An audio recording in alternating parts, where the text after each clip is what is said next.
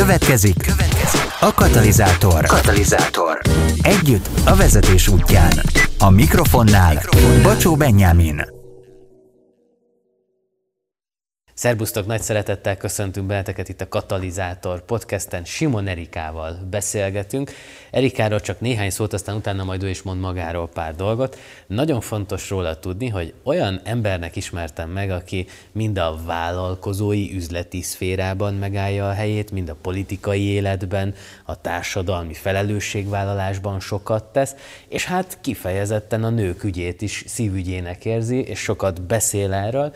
Most kifejezetten az lesz, lesz a témánk, és arról fogunk beszélgetni, hogy nőként vezető szerepben, és vezetni nőként hogyan lehet jól tenni ezt. Viszont még mielőtt így belevágnánk, azt gondolom, hogy vannak olyanok, akik nem ismernek téged, úgyhogy egy pár dolgot, hogyha mondasz magadról a legfontosabbakat, amiket tudni kell, az sokat segít nekünk. Nagyon sok szeretettel köszöntök én is mindenkit. Hát ez egy nagyon érdekes kérdés, hogy például mit emelnék ki magamról elsőre. Én azt gondolom, hogy az, hogy például mivel foglalkozom, vagy mit csinálok, ezek mindig ilyen másodlagosak, valamilyen megjelenési területe egyébként a, a belső értékeknek, személyiségnek, céloknak. Én, én talán azt emelném ki először, hogy szenvedélyesen szeretem az életet, és szeretnék ebben így kiteljesedni, ami azt jelenti, hogy például arra építeni, ami igazán én vagyok. És én ebben például nagyon fontos szerepet látok annak, hogy valóban szeretek dolgokat elintézni, eljuttatni a megvalósításig, jó célokért küzdeni, és ennek egy terepe a vezetőként való működés. Azt gondolom, hogy ez például, és ugye ezért nagyon érdekes ez a nőként vezető, mert hogy ennek ugyanúgy terepe az, amikor egy egymilliárdos projektet vezetek, vagy amikor elérem, hogy a, a gyerek ne menjen ki télen saruban a tornácra, mert hogy az ugyanúgy egy vezető szerep. Tehát, hogy célokért teszek valamit, embereket, embereknek a belső motivációját kell megismernem, és, és mozgatni abba az irányba, hogy jó fele menjünk. És hogy ennek azt gondolom, hogy a munkahely az egyik megjelenése, amikor mondjuk egy üzletágigazgatóként dolgozom. Én dolgoztam egyébként multinacionális cégnél, voltam üzletágigazgató kisebb magyar cégnél, van saját vállalkozásom, és jelenleg alpolgármester vagyok Szadán, de hogy ennek ugyanúgy megjelenése az, amikor az ember egy családot vezet, abban az értelemben, hogy jó dolgokért küzdünk, összefogunk mindenkit, és megtaláljuk az eszközöket, hogy hogy megyünk arra. Tehát ebből a szempontból az, hogy valaki éppen egy vezető pozícióban van, az csak egyik megjelenése a vezetésnek. Szerintem sokkal inkább ezek úgymond ilyen belső késztetések és készségek és képességek, amik ilyenkor megjelennek. Igen, mindig nagyon foglalkoztat az, hogy akivel beszélgetünk, ha ezt a szót mondjuk, hogy vezetés, akkor mit ért alatta? És kifejezetten most a te szempontodból, hogyha meg kellene határozni, hogy mi az, hogy vezetés, mi, mi, mit mondanál? Mi az, amit kiemelnél? Hogy ha azt kezdem tőled, hogy mit mond Erika a vezetésről, hogy definiálja, hogy határozza meg, akkor te mit mondasz? Mi a vezetés? Én azt mondanám, hogy célok elérése, amihez megfelelő döntéseket meg kell hozni, és mindig nagyon fontosnak tartom, hogy jellemzően ez csapattal működik. Tehát, hogy a, a vezetés az attól lesz vezetés, hogy az ember tud támaszkodni valakiknek a tudására, képességére, és egy irányba tudja őket mozdítani. Nekem nagyon tetszik például az a, az a hasonlat, hogy a, amikor a, az ember fel akar fedezni egy földrészt, akkor nem ácsokat keres, akik majd bizonyos méretre levágják a fát a hajóépítéshez, hanem hogy fel kell ébreszteni a vágyat a végtelen tenger iránt. És én azt gondolom, hogy valami ilyesmi a vezetés, hogy van egy, van, egy, van egy álmunk, hogy valamit el akarunk érni, és képesnek kell lenni megtalálni azokat, akikvel ez elérhető, képesnek kell lenni arra, hogy megtaláljuk bennük azokat a motivációkat, amivel mehetünk abba az irányba, és ahhoz, hogy oda el is érjünk, ahhoz feladatokat kell tudni kitűzni, döntéseket kell hozni, és el kell odaérni. Muasztam. Ez nagyon, nagyon komoly, és nagyon komplex is ebből a tekintetben. Mégis, amikor e- erről beszélünk, akkor általában ezt férfiak szokták mondani, hogy fel kell tenni a végtelen tenger iránti vágyat, és, és valahogy furcs nekem most ebben a beszélgetésben, az egy nagyon érdekes kérdésként vetődik fel, és hogy, hogy nőként ezt hogy lehet így jól, jól megtenni? Tehát, mert hogy azt mondta a csapatban, a csapatban nem csak nők vannak, hanem vannak férfiak, és mondjuk nőként, vezetőként, hogyan tudod ezt a mondjuk így víziót jól lefesteni. Úgyhogy, úgyhogy egy férfi is és egy nő is ebben azt érezze, hogy én menni akarok veled, én, én jönni akarok utánad, e, és nem furcsán érzi benne magát, hanem hogy azt mondja, hogy ezt, ezt én nőként tudom megtenni. És közben nem veszítem el azt, hogy én nő is vagyok ebben az egész dologban. E, ketté a dolgot, az egyik maga a csapat, ahogy mozdul. Én e, nagyon fontosnak tartom, eh, amikor vezetésről beszélünk, hogy mindenkinek az erősségére építsünk, tehát hogy megtalálni, hogy egy nőben, egy férfiban eh, eh, mik azok az erősségek, amivel ő része tud lenni egy közösségnek, és ha arra építünk, akkor az egyszerűen sikerre van ítélve, tehát nem lehet másképp. Tehát az úgy fog működni, hogyha azt keressük meg, hogy ki miben jó. Abban a pillanatban, amikor például valaki azt éli meg, hogy igen, itt látják, hogy én ebben vagyok jó, és erre tudnak támaszkodni. Az, hogy éppen mondjuk egy férfi segít egy női vezetőt, ez ennek nem kell, hogy problémát okozzon, mert, mert maga a rendszer működik. Tehát megyünk egy cél felé, én örülök, hogy te kiálltál és elölmész, mert én nem akarok elölmenni, és nagyon hálás vagyok érte, hogy ezt a szerepet bevállalod, de én itt állok mögötted, és mindent beleteszek, amit én tudok. Tehát ez nagyon jól tud működni. A másik az, hogy ezt mennyire tartjuk furcsának, hogy nő bevállalja a vezető szerepet, vagy nem, az pedig nagyon erős társadalmi beágyazottsága van. A társadalmi környezet határozza meg. Én itt ö, ö, nem olyan régen ö, olvastam, és engem nagyon-nagyon megérintett, hogy például az ősi ö, magyar hitvilágban a férfi és a női minőséggel nagyon erősen foglalkoztak, és hogy például a, a magyaroknál a női minőséghez nem kötöttek passzivitást. Ez a keleti kultúrákban van. Tehát a keleti kultúrákból, amiket átvettünk hitrendszer kapcsán, ott van a női minőséghez passzivitás kötve, a magyaroknál ugyanúgy aktív minőség volt a női minőség, mint a férfi minőség, és hogyha körbenézzünk úgy saját ismerettségi körünkben is, ugyanúgy meg fogjuk találni azokat a nőket, akik aktívak, beleállnak, tolják a dolgokat, csak ilyenkor jön be az, hogy az a társadalmi környezet, ami azt mondja, hogy például a család ellátása alapvetően a nő feladata, azzal olyan terheket tud rakni a nőre, hogy fizikailag nem lesz módja mondjuk egy cégnél egy vezető pozícióig eljutni, mert ha neki kell a gyerekért menni, amikor beteg, akkor ez egyszerűen automatikusan fog építeni egy korlátot.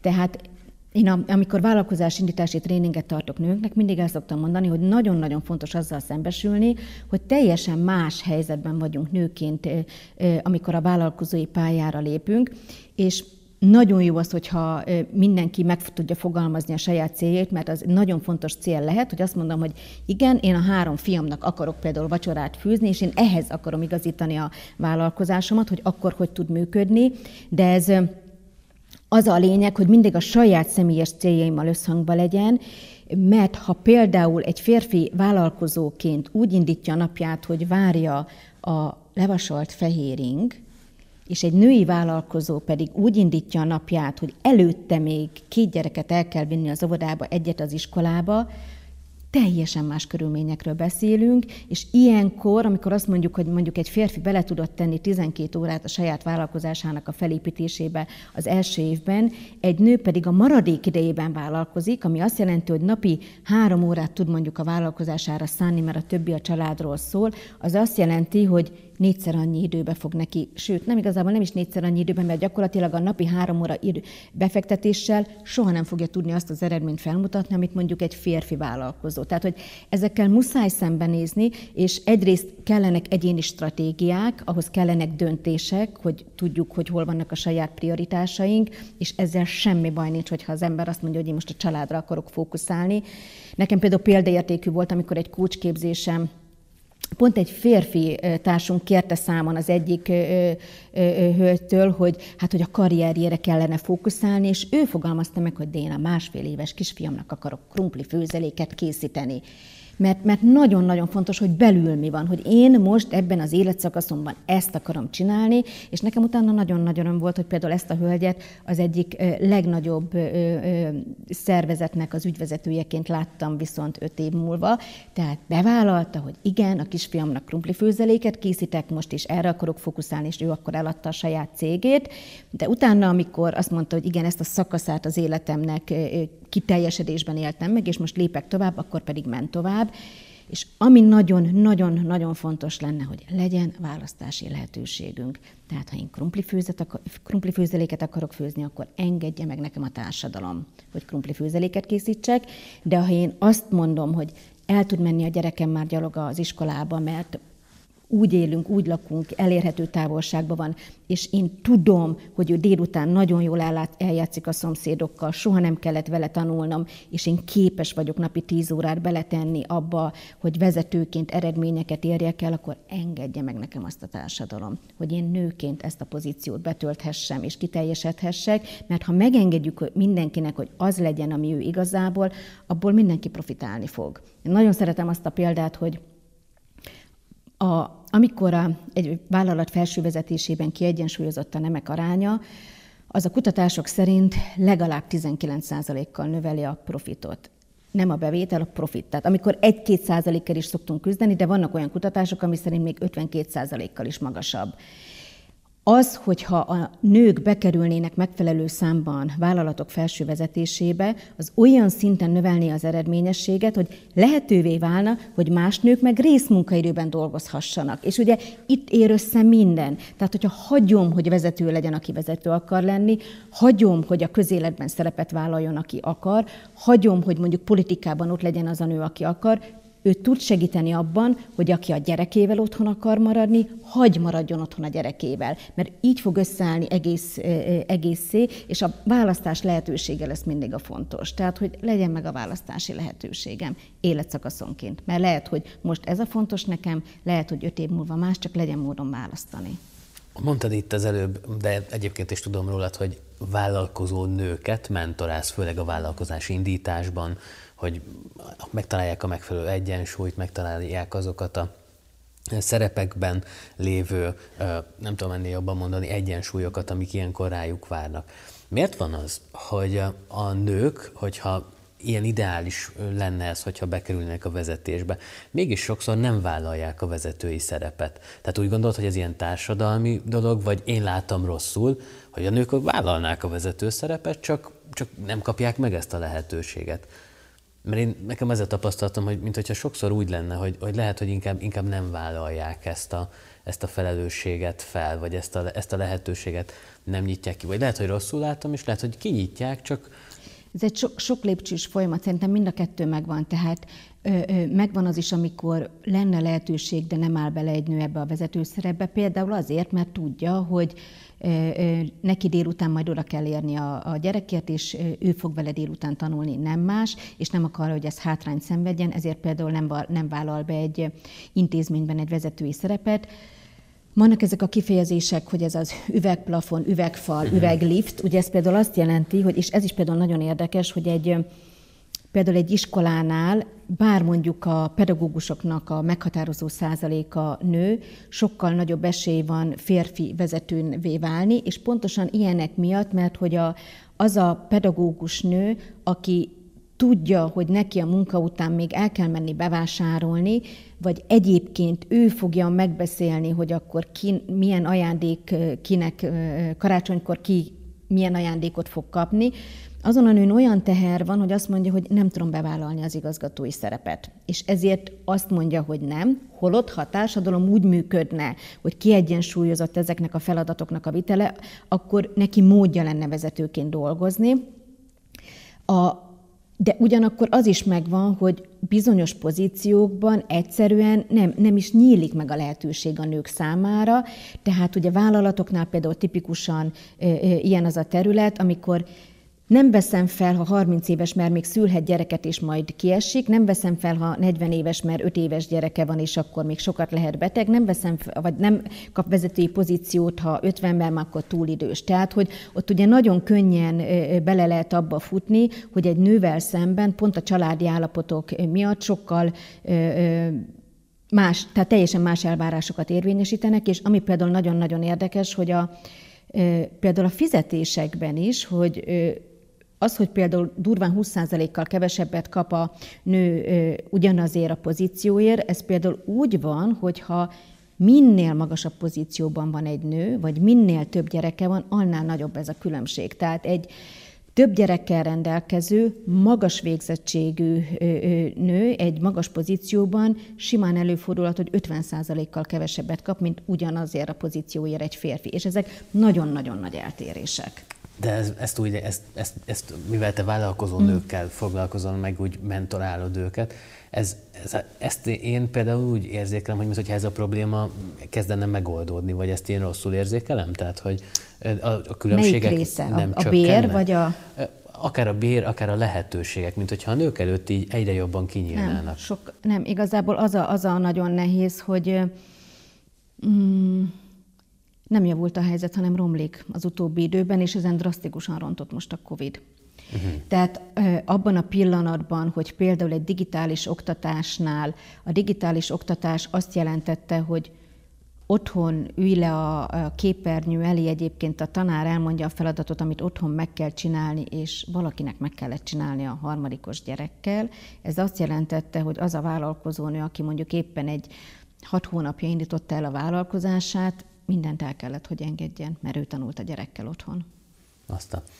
De te mégis vezető lettél, mégis két gyerkőccel, azt gondolom, hogy mentél ezen az úton. Mik voltak a legfontosabb tapasztalatok, amiket így, amikre így szert tettél, és így olyan jó tanulságok, vagy akár nagyon nehéz tanulságok, amiknél nagyon meg kellett fizetni az árat, és mások számára meg nagyon hasznos lehet, akik itt most néznek bennünket, mert ők is nők, adottságaik vannak, ajándékaik vannak, képességeik vannak arra, hogy vezetővé váljanak, és van egy tervük is erre vonatkozóan.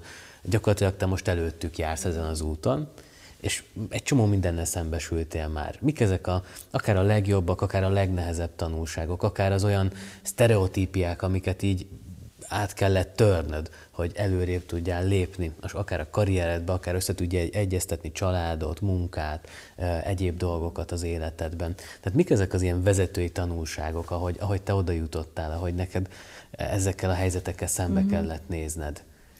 Én három dolgot emelnék ki. Az egyik az, hogy nagyon tisztában kell lennünk önmagunkkal, a, a másik, hogy látni kell, hogy ő, hol vannak az erősségek a közvetlen közelünkben, a harmadik az pedig az együttműködés.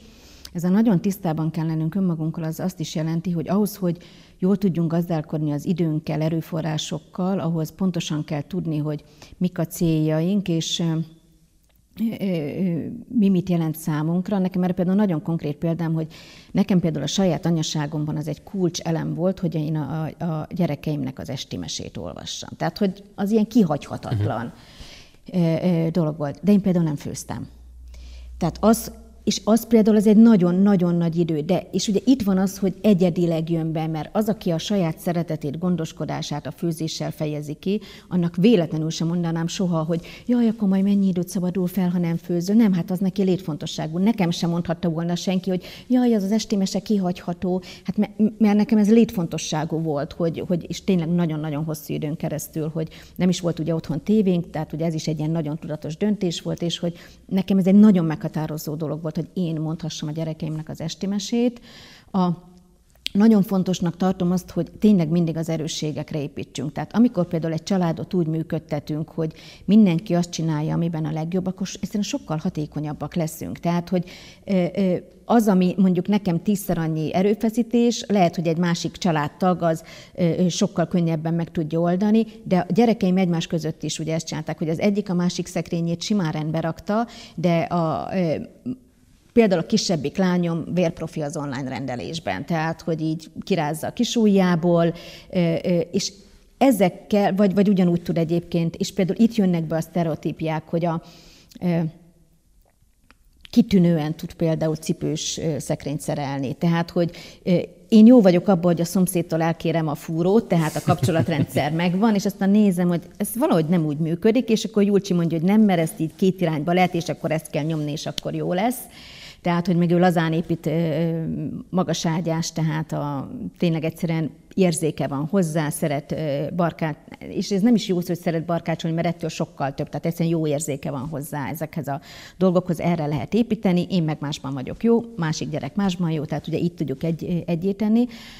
Ami nagyon fontos egyébként szerintem, hogy például a családokat működtetni lehessen, az pedig az együttműködés környezettel. Tehát én azért emlékszem olyan szituációra, amikor bejött egy ajánlatkérés, és a szomszédnak az anyukáját hívtam fel, hogy amikor megy az unokájáért az óvodába, el tudná az enyémeket is hozni, mert ott, ott nekem nagyon gyorsan kellett reagálni, és ott azzal én nagyon sokat nyertem. Vagy nyáron, amikor ugye nálam volt még másik négy gyerek, és én sütöttem az összesnek palacsintát, de utána két napig az én gyerekeim voltak máshol, és én tudtam dolgozni. És én például nagyon szeretem ezeket a tömbösítéseket. Tehát, hogy akkor ö, bizonyos időket beáldozok tudatosan, hogy akkor ez most mondjuk csak a család, fixen, más esetben pedig azt mondom, hogy akkor most dolgozás van éjjel-nappal, mert meg tudom oldani, mert mondjuk nincsenek itthon a gyerekek. De ezt mindenkinek saját magának kell kialakítani, hogy hogy működik jól, meg, meg ugye ez is változik életszakaszonként. Nagyon-nagyon függ attól, hogy milyen idős a gyerekünk. Tehát én, a, amik kicsik voltak a lányaim, én gyakorlatilag érdemi munkát nem tudtam mellettük végezni, ugyanakkor látok olyan nőket, hogy csecsemők mellett olyanokat tesznek le az asztalra, hogy így az állam leesik, uh-huh. hogy hogy tudja megoldani, meg hogy fizikailag hogy képes rá, hogy, hogy tényleg a gyerekalvás idejében, hogy mennyi mindent hoznak össze. Tehát, hogy tényleg fantasztikus példák vannak, és ezekből tényleg lehet tanulni. És mi volt így vezető szerepben lévő nőként? A legnehezebb dolog, amivel így szembe kellett nézned, és, és meg kellett őrizned, vagy az identitásodat benne, vagy, vagy nemet kellett mondani, vagy igent kellett mondani. Tehát mi volt így a legnehezebb? Aztán megkezdem, mi volt a legkönnyebb is, mert nyilván mind a két oldal igaz. Ez egy ilyen nagyon érdekes kérdés, mert hogy így, hogy most gondolkozok, én nagyon szeretek vezető szerepben lenni. Volt egyszer egy ö, személy is, egy valami civil szervezet szerveztés, ilyen személyiségteszt is volt benne, és ugye azt, hogy kitöltötte az ember, akkor ilyen értékelést megkapta, és nálam azt szerepelt az értékelésben, hogy én nagyon szeretek csoportban dolgozni, ha én vezetem.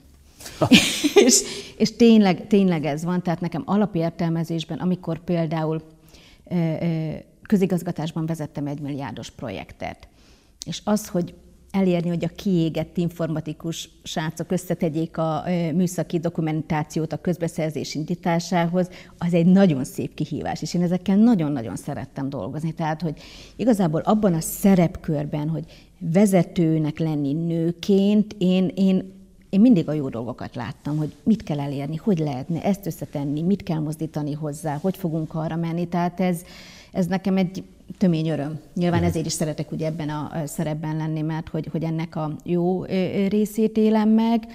Ami, ami a nehéz, hogy ugye a háttérben, hogy a körülmények úgy stimmeljenek, mert hogy az, hogy mondjuk közben a, az autót is meg kell javítatni, hogyha valami baja van, meg hogy tudom én, a, legyen a muskátli is megvéve, elültetve, tehát azért nagyon-nagyon sok feladat és elintézendő van azáltal, amikor ugye az ember úgy családban működik, meg hogy ugye ez így egyben, legy, egyben legyen, de hogy azért azért jó esetben ezeket össze lehet hangolni, meg én például én arra nagyon emlékszem, ez nekem egy kifejezetten pozitív megerősítés volt, hogy az, hogy vállalkozóként dolgoztam, és ugye én magamnak osztottam be az időmet, azt tette lehetővé, hogy amikor a nem ilyen egyetlen egyszer volt példa, hogy a lányom sírva hívott fel délelőtt tízkor iskolából, és ugye azt tudtam neki mondani, hogy most indulok, érted? Hm. Tehát, hogy azért, azért ez egy nagyon-nagyon nagy szabadságot jelentett, és nagyon-nagyon jó érzés volt de ez az egyensúly, akkor azt gondolom, hogy ez férfiként én is elmondhatom, hogy ez nagyon fontos, de akkor talán nőként legalább, vagy még, még fontosabb, hogy, hogy az ember így azt tudja mondani, hogy otthon is rendben vannak a dolgok, a munkában is rendben vannak a dolgok, és akkor ez, a, ez alkot egy ilyen kört. Hát igen, csak ugye itt is szembe kell azzal nézni, hogy valami mindig borul, csak uh-huh. ugye itt kell tudatosnak lenni, hogy mit engedek borulni. Tehát, hogy mi az, ami nekem fontos. Hogy mint ahogy amikor kicsik voltak a lányaim, nagyon fontos volt az esti mese, ott mást engedtem el. Ennek a korszaknak is, ugye most már 20 éves a nagyobbik lányom, és 17 éves a kisebb, ennek a korszaknak is megvannak a maga jellemzői, hogy amikor például olyan valamit nagyon meg akar velem beszélni, akkor el fogok engedni más feladatokat, mert az nagyon fontos nekem, de Ugyanúgy előfordulhat, hogy mondjuk fél évig nem volt a mosogatógép megjavítatva, mert nem volt időm, hogy szerelőhöz elvigyem. Tehát, hogy valamiket mindig elenged az ember, és nincs az, hogy akkor mindig minden rendben van, hanem, de ilyenkor szerintem az nagyon fontos, hogy nagyon tudatosan döntsem el én, hogy mit engedek el. Hm. Tehát, hogy nézzek azzal szembe, hogy hogy néz ki az életem, hol vannak a prioritások, és akkor mit engedek el, mi fog belőle kimaradni.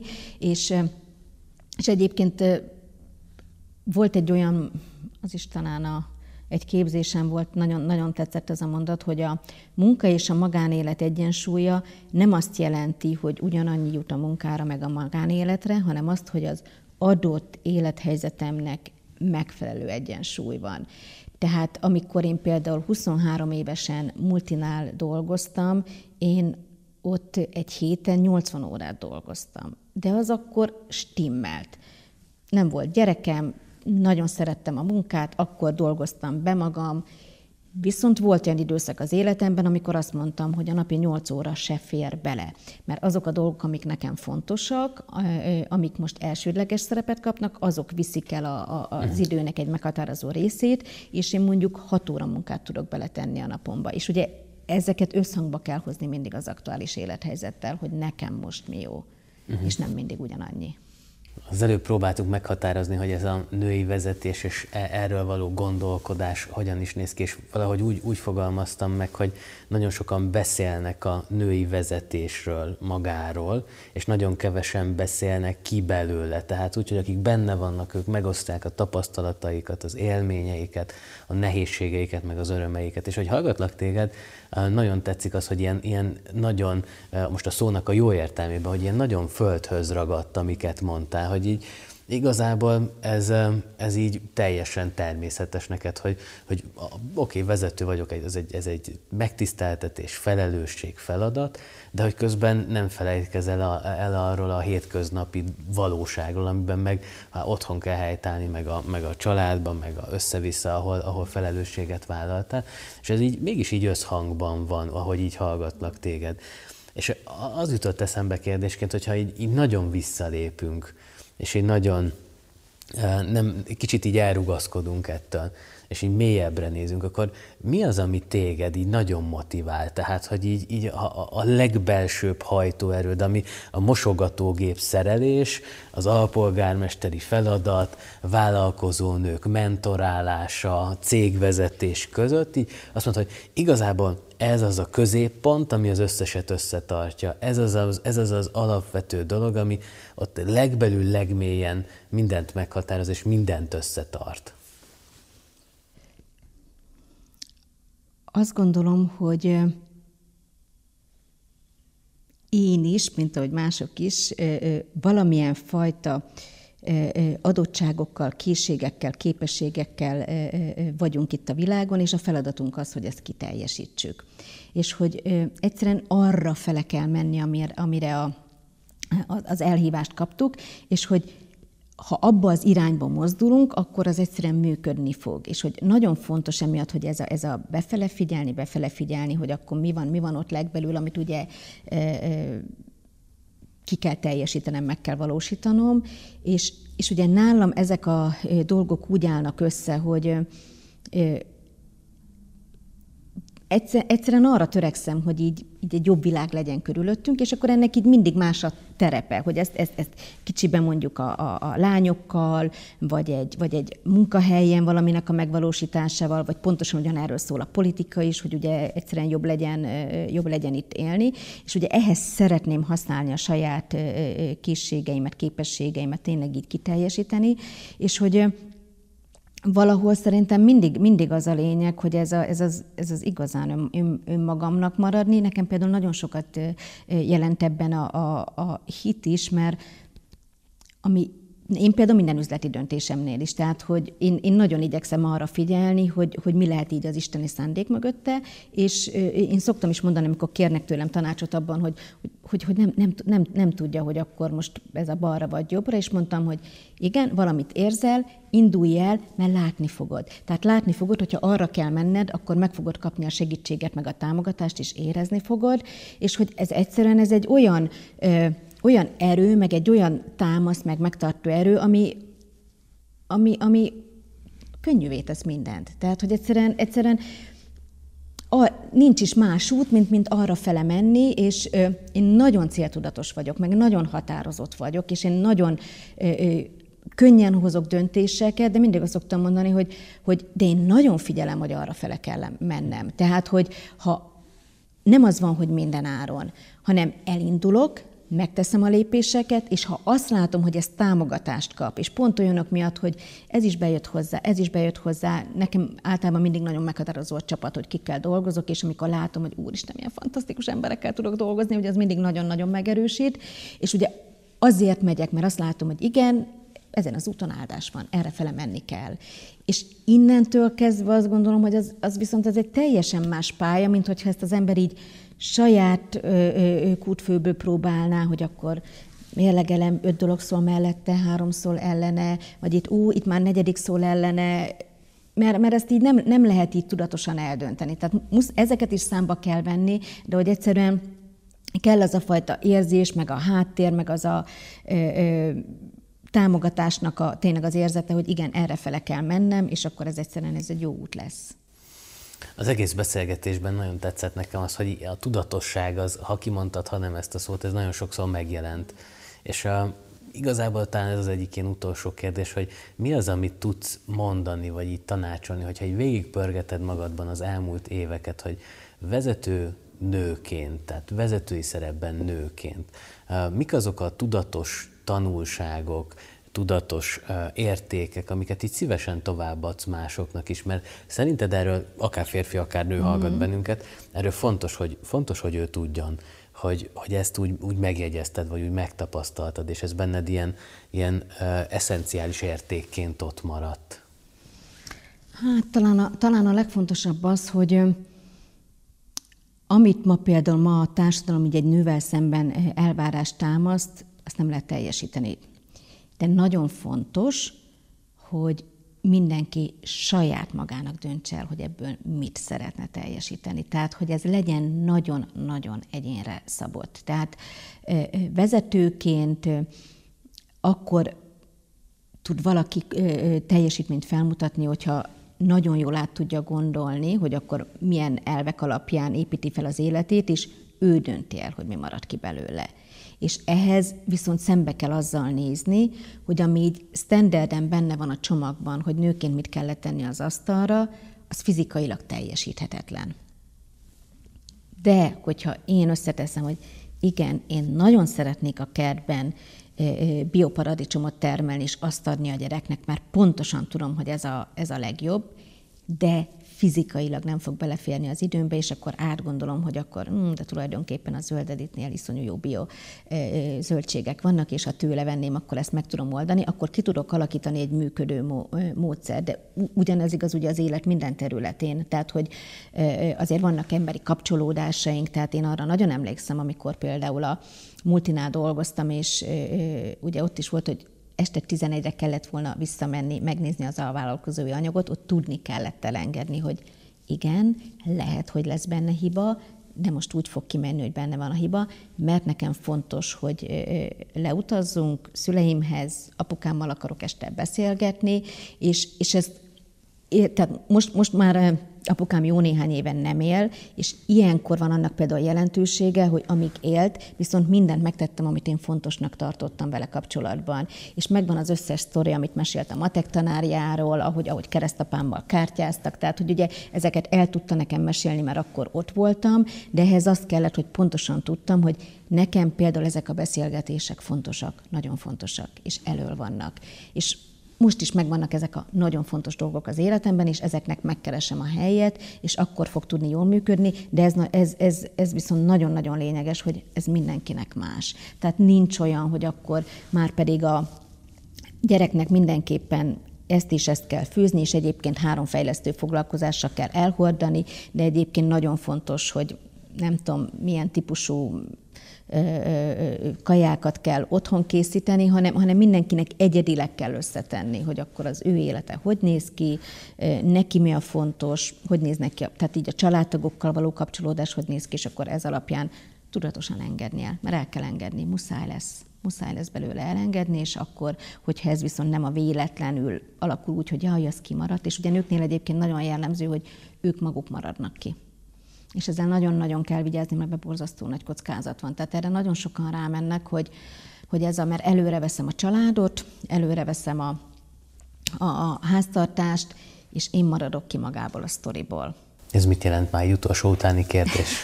Ez azt, hogy, hogy sokkal könnyebb arra fókuszálnom, hogy akkor például a, a gyereket átvigyem még Gödöllőre, mint a nem tudom milyen foglalkozásra, mint arra, hogy nem olvastam el fél éve egy könyvet se, és nagyon szeretnék elolvasni egy könyvet. De előre veszem azt, hogy a gyereket vinnem kell a foglalkozásokra mondjuk délután, és a saját vágyaimat, a saját álmaimat, ez ugye lehet, hogy például egy vállalkozásommal kapcsolatos mhm. elképzelés is, vagy, vagy, vagy, a, vagy az, hogy mondjuk én el tudjak menni sportolni, tehát, hogy ezeket teszem hátra, mert ez elhagyható, a többieket magam elé veszem. Ugye, ez a, ugye a, a, a nőknél ugye ez a férjemet magam elé veszem, a gyerekeimet magam elé veszem, anyukámat is magam elé veszem, akiről gondoskodnom kell, és akkor én a sor végén maradok, és mivel sajnos egy nap csak 24 órából áll, és én a 26. órára kerültem volna sorra, akkor ez a része marad ki. Uh-huh.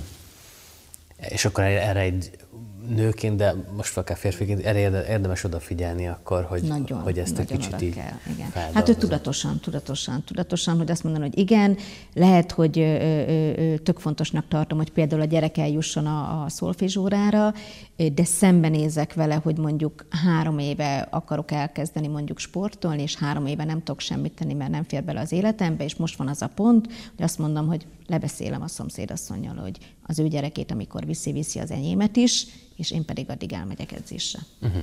Értem. Hát rendkívül köszönöm ezt a beszélgetést.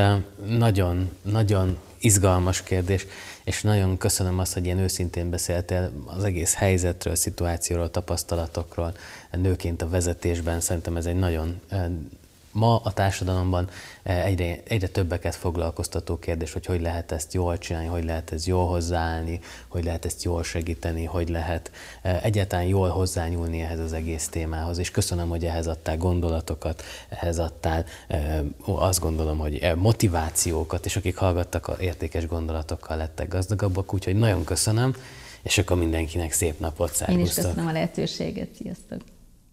Ez volt, ez volt a Katalizátor. Együtt a vezetés útján. Katalizátor. Ha jobb vezetővé válsz, mindenki nyer. Mindenki. Találkozzunk legközelebb is. Köszönjük a figyelmedet. A felvételt készítette az Őszinte Pillanat. www.őszintepillanat.hu A műsorszám gyártója a Baptista Podcast. Baptista Podcast. Neked szól.